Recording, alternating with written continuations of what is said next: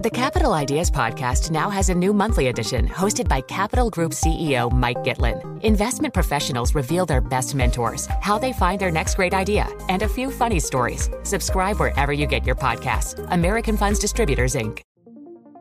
What could you do if your data was working for you and not against you?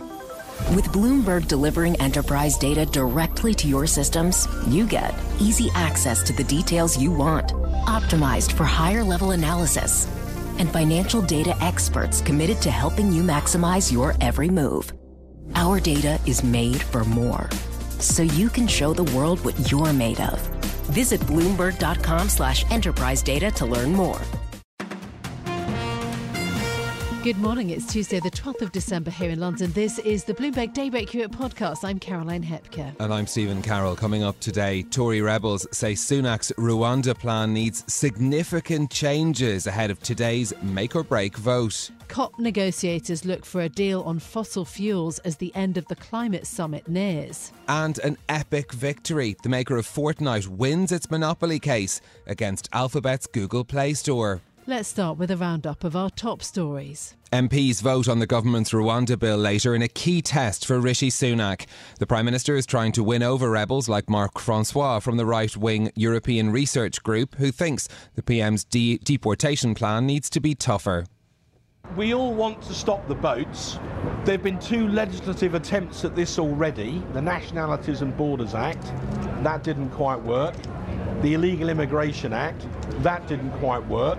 So this is kind of three strikes and you're out, isn't it? Francois needs 29 Conservatives to vote against the bill to wreck the government's majority. The delay in Westminster cast doubt over the Prime Minister's pledge to reduce illegal immigration. Well, the Prime Minister also apologised for actions taken during the pandemic. Here is Rishi Sunak speaking to the COVID inquiry. I just wanted to start by saying how deeply sorry I am to all of those who lost loved ones, family members through the pandemic, and also all those who suffered uh, in the various different ways throughout the pandemic and as a result of the actions were taken.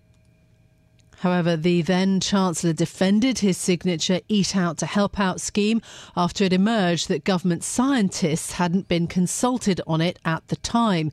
Sunak argue, argued it was, quote, long standing practice not to discuss economic or fiscal events with health officials. Talks are ongoing to secure an oil and gas cut agreement on the final day of the COP28 climate summit in Dubai. A draft deal calls on countries to reduce their consumption and production of fossil fuels, but for many nations it doesn't go nearly far enough and falls short of a complete phase out. Co chair at the Voluntary Carbon Markets Integrity Initiative, Rachel Kyte, says the summit is a bit of a mixed bag.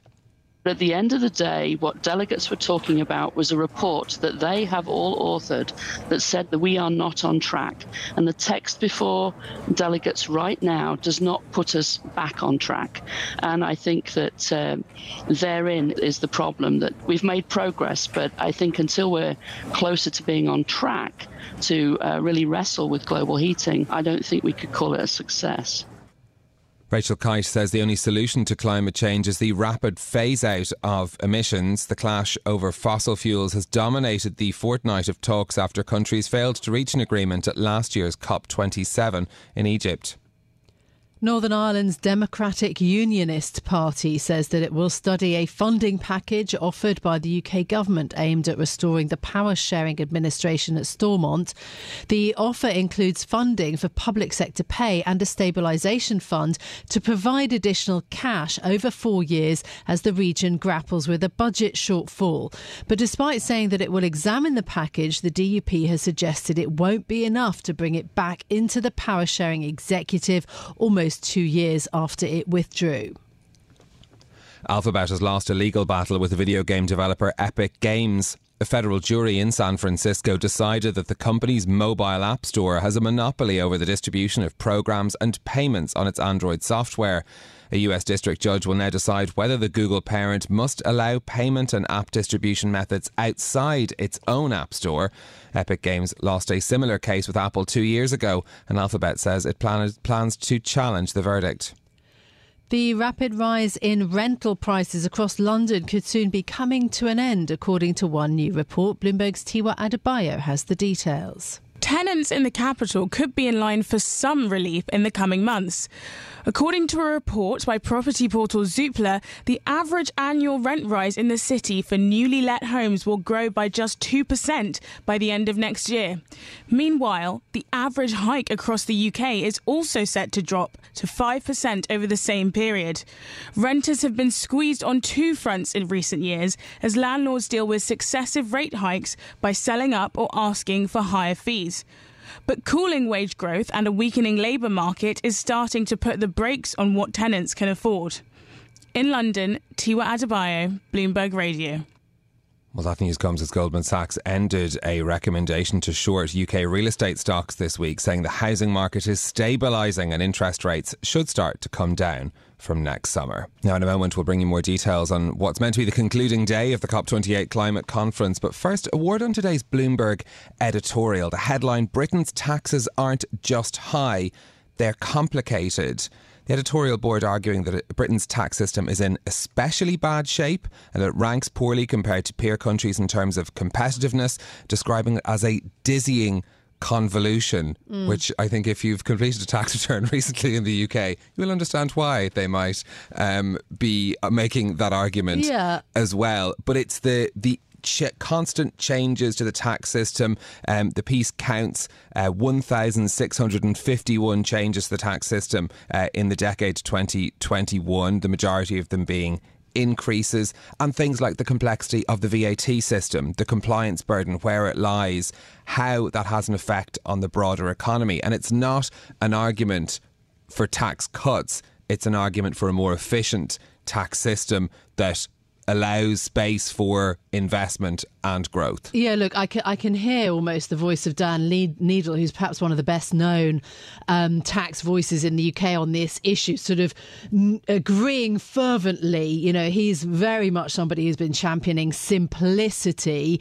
Um, I think the issue, though, that this editorial piece makes very well is that actually that's unlikely to happen. I mean, I love the fact that they've put the data in there, so many changes, more than a thousand of them in a decade is just staggering.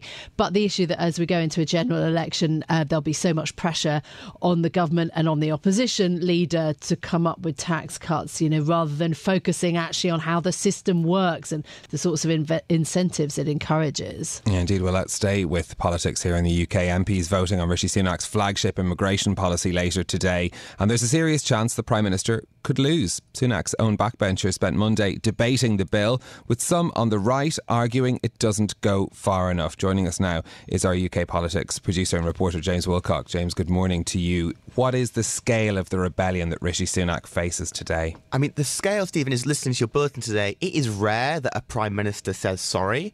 It is rarer that potentially that a prime minister would lose a vote with a 56 seat majority, and yet that is the concept we are looking at today today. The right wing groups who have looked at this, who are uh, got their lawyers to look at if this is hard line enough on immigration, say this Rwanda bill still leaves a route to appeal. So they argue that the courts could get clogged up with people trying to argue claims, and therefore it doesn't stop the boats, which is Rishi Sunak's big flagship pledge. And so the Telegraph reported overnight that 40 MPs could either vote against or abstain. With a 56 seat majority, 40 MPs abstaining would be fine.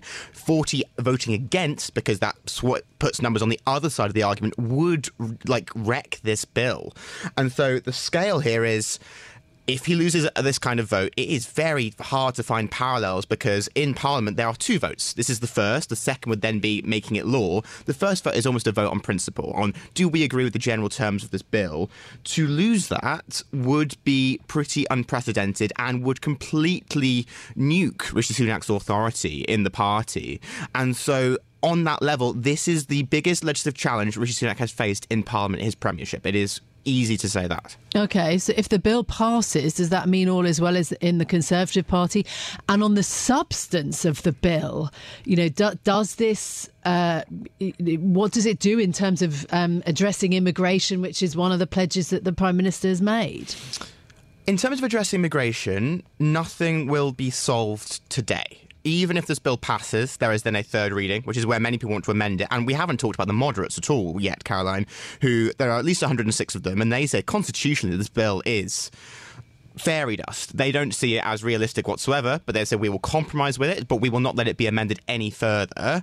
Uh, amending it is exactly what everyone from the Lords through to the right wing will be trying to do for the next year, which is why in all that time frame there will be a general election. So before the next general election, this bill will not have any effect. It's worth saying, like, the laws can hold this up for at least 12 months if they so choose, and the rumours are they very much do fundamentally disagree with the constitutional implications. And for the Conservative Party, there is no easy way out of this argument. Uh, the die is cast legally for Rishi Sunak. We find out today if the numbers are in his favour. There is no amendments he can make to this bill at this point. Does he have the support in his party to get this over the line? That is the gamble he is taking this morning given this is coming at a difficult time for the Prime Minister as well, he was speaking to the official COVID inquiry yesterday too. What are the Prime Minister's options from here? In terms of this bill, what's something to watch out for today is if the bill is pulled, that means the government whips have decided there is no hope. And that would be the kind of nuclear option. Uh, the other thing Rishi could do is go back to the drawing board and look at this all again. He could completely reinvent sort of himself and what his policy platform is. But the other possibly more likely option is he muddles through. He gets through this vote. He gets through apologising for the COVID inquiry. He gets through to the next year. And he hopes there is something in the economy, which already he's got his inflation numbers on target. He points to the economic growth he's targeted and said, this is just one issue, and there is far more that government does. There's far more progress that's been made on migration, and that this is just a storm in a teacup. That yeah. would be the government's argument.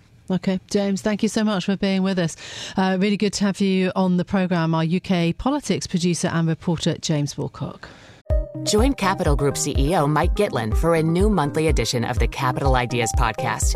It's your look inside one of the world's largest asset managers. Subscribe wherever you get your podcasts. Invest 30 minutes today. American Funds Distributors, Inc. Success is more than the final destination, it's a path you take one step at a time. It's discipline, it's teamwork, and it's the drive and passion inside of us that comes before all recognition. It's what Stifel's been doing for over 130 years. Quietly, yet strategically, Stifel has become one of the fastest growing wealth management and investment banking firms in the country. Our financial advisors go beyond traditional wealth management to provide clients with direct access to one of the industry's largest equity research franchises and a leading middle market investment bank because success is the drive it takes to keep climbing, the passion to keep investing, the best of each of us made better by the best in all of us. And that is where success meets success. Start your journey at stifel.com. That's S T I F E L.com. Stifel Nicolaus and Company Incorporated, member SIPC and NYSE. Well, let's go now to the climate talks in Dubai. A draft deal at the COP28 summit, uh, which is due to wrap up today, is calling on countries to cut their consumption and production of fossil fuels. But for many, it doesn't go far enough. Joining us now to discuss Bloomberg's senior climate reporter, Akshat Rathi. Uh, Akshat, good morning to you. So, what is in this text? How is it being viewed there? Well, this is the second text we've got uh, on what needs to be done to try and address the big gap that exists between what the climate goals are and where we are on greenhouse gas emissions. Um, the major thing that people were hoping would come through this is that all 200 countries would uh, agree to phasing out fossil fuels, to stopping its use, uh, to be able to meet these goals. Um, and that is what the COP presidency had been gunning for in the first draft. But the second draft is a complete opposite. It does not set any targets on actually exiting from fossil fuels. It just talks about reducing it. And the problem, the biggest problem, is it has a very soft wording around countries could do one of these many things that are needed for climate. Uh, so what is happening here in Dubai is that there's a big fight brewing. We know that uh, negotiators were in conversation till up till at least 2 a.m. last night, uh, trying to get a better wording of the text uh, in the next draft, and we don't expect one for many hours. Okay. Um, there is also emphasis on increasing renewable capacity, on energy efficiency. Does that go any way to satisfying, you know, the critics that include, for example, the EU's climate commissioner um, and the US climate envoy John Kerry and others who've been very critical at the moment of the, the language? Indeed, this is the first time, if it goes in this shape or form, where technologies will be mentioned in a COP agreement where low carbon hydrogen gets a mention, carbon capture gets a mention, low emissions vehicles get a mention. Um, all, these are all things we know that we need to do to try and deploy the solutions to tackle emissions. The biggest problem is that all of these options are optional, that these are good things that countries could be doing. And that's why you're getting essentially, um, at least from a majority of parties, a unhappiness of where we are today. It's true of the US, it's true of India. Uh, it's not the developed countries, but even developing countries. It's true of island nations that are going to sink. It's true of European Union, which is pretty rich. So we'll see what the next version will bring through. Uh, but right now, it's just a menu of items. What about the progress towards the Paris Agreement goals, the one and a half degrees limiting temperature rise? Is that seen as more feasible after this COP? Feasible at all? Well, that has been, as the COP president Sultan Al Jaber keeps saying, his North Star. That's the thing that he wants to ensure happens. But we had an analysis from the International Energy Agency that said unless you do get a phase out of fossil fuels, we only get to about a third of the way to those goals. Uh, if you need to bridge the gap, the two thirds gap, you do need a pretty strong language around phasing out fossil fuels. And that is what the legacy of this COP will be judged on whether they made progress on uh, 1.5 degrees Celsius, or as the island nations are saying, if this draft goes through, then this is the COP that kills 1.5. Mm. Saudi Arabia and other oil exporting countries have opposed, you know, the idea of phasing out fossil fuels completely. Um, how does the COP28 president, Sultan um, Al Jaber, emerge from all of this, do you think? I mean, he's uh, he is still a pivotal figure, isn't he, in, in ushering through this this deal? Indeed. Indeed. Uh, fossil fuel producers uh, will oppose this deal. They have been um, biggest blockers of climate progress. I mean, turkeys don't vote for Christmas. So it's not a surprise.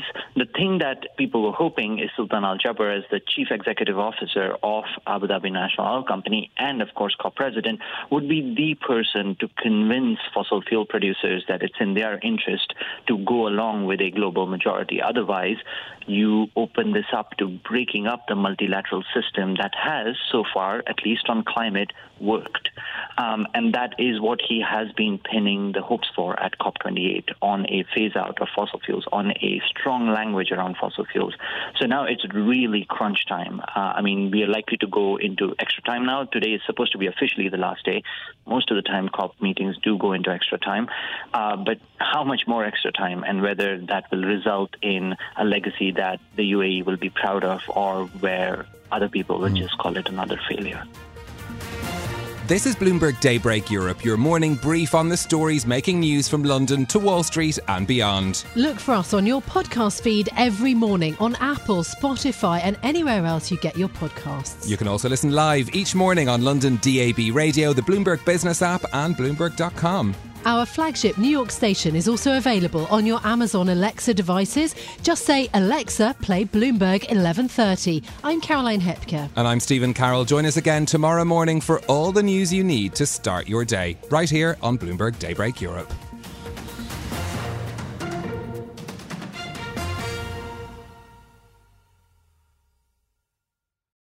Collaborate for a greener future at the Bloomberg Green Festival, a groundbreaking celebration of the thinkers, doers, and innovators leading the way. From design and culture to technology, science, and entertainment. Hear from inspirational speakers and immerse yourself in climate solutions. July 10th through 13th in Seattle. Title sponsor Amazon. Official airline Alaska Airlines. Get 20% off using promo code Radio20 at BloombergLive.com slash Green Festival.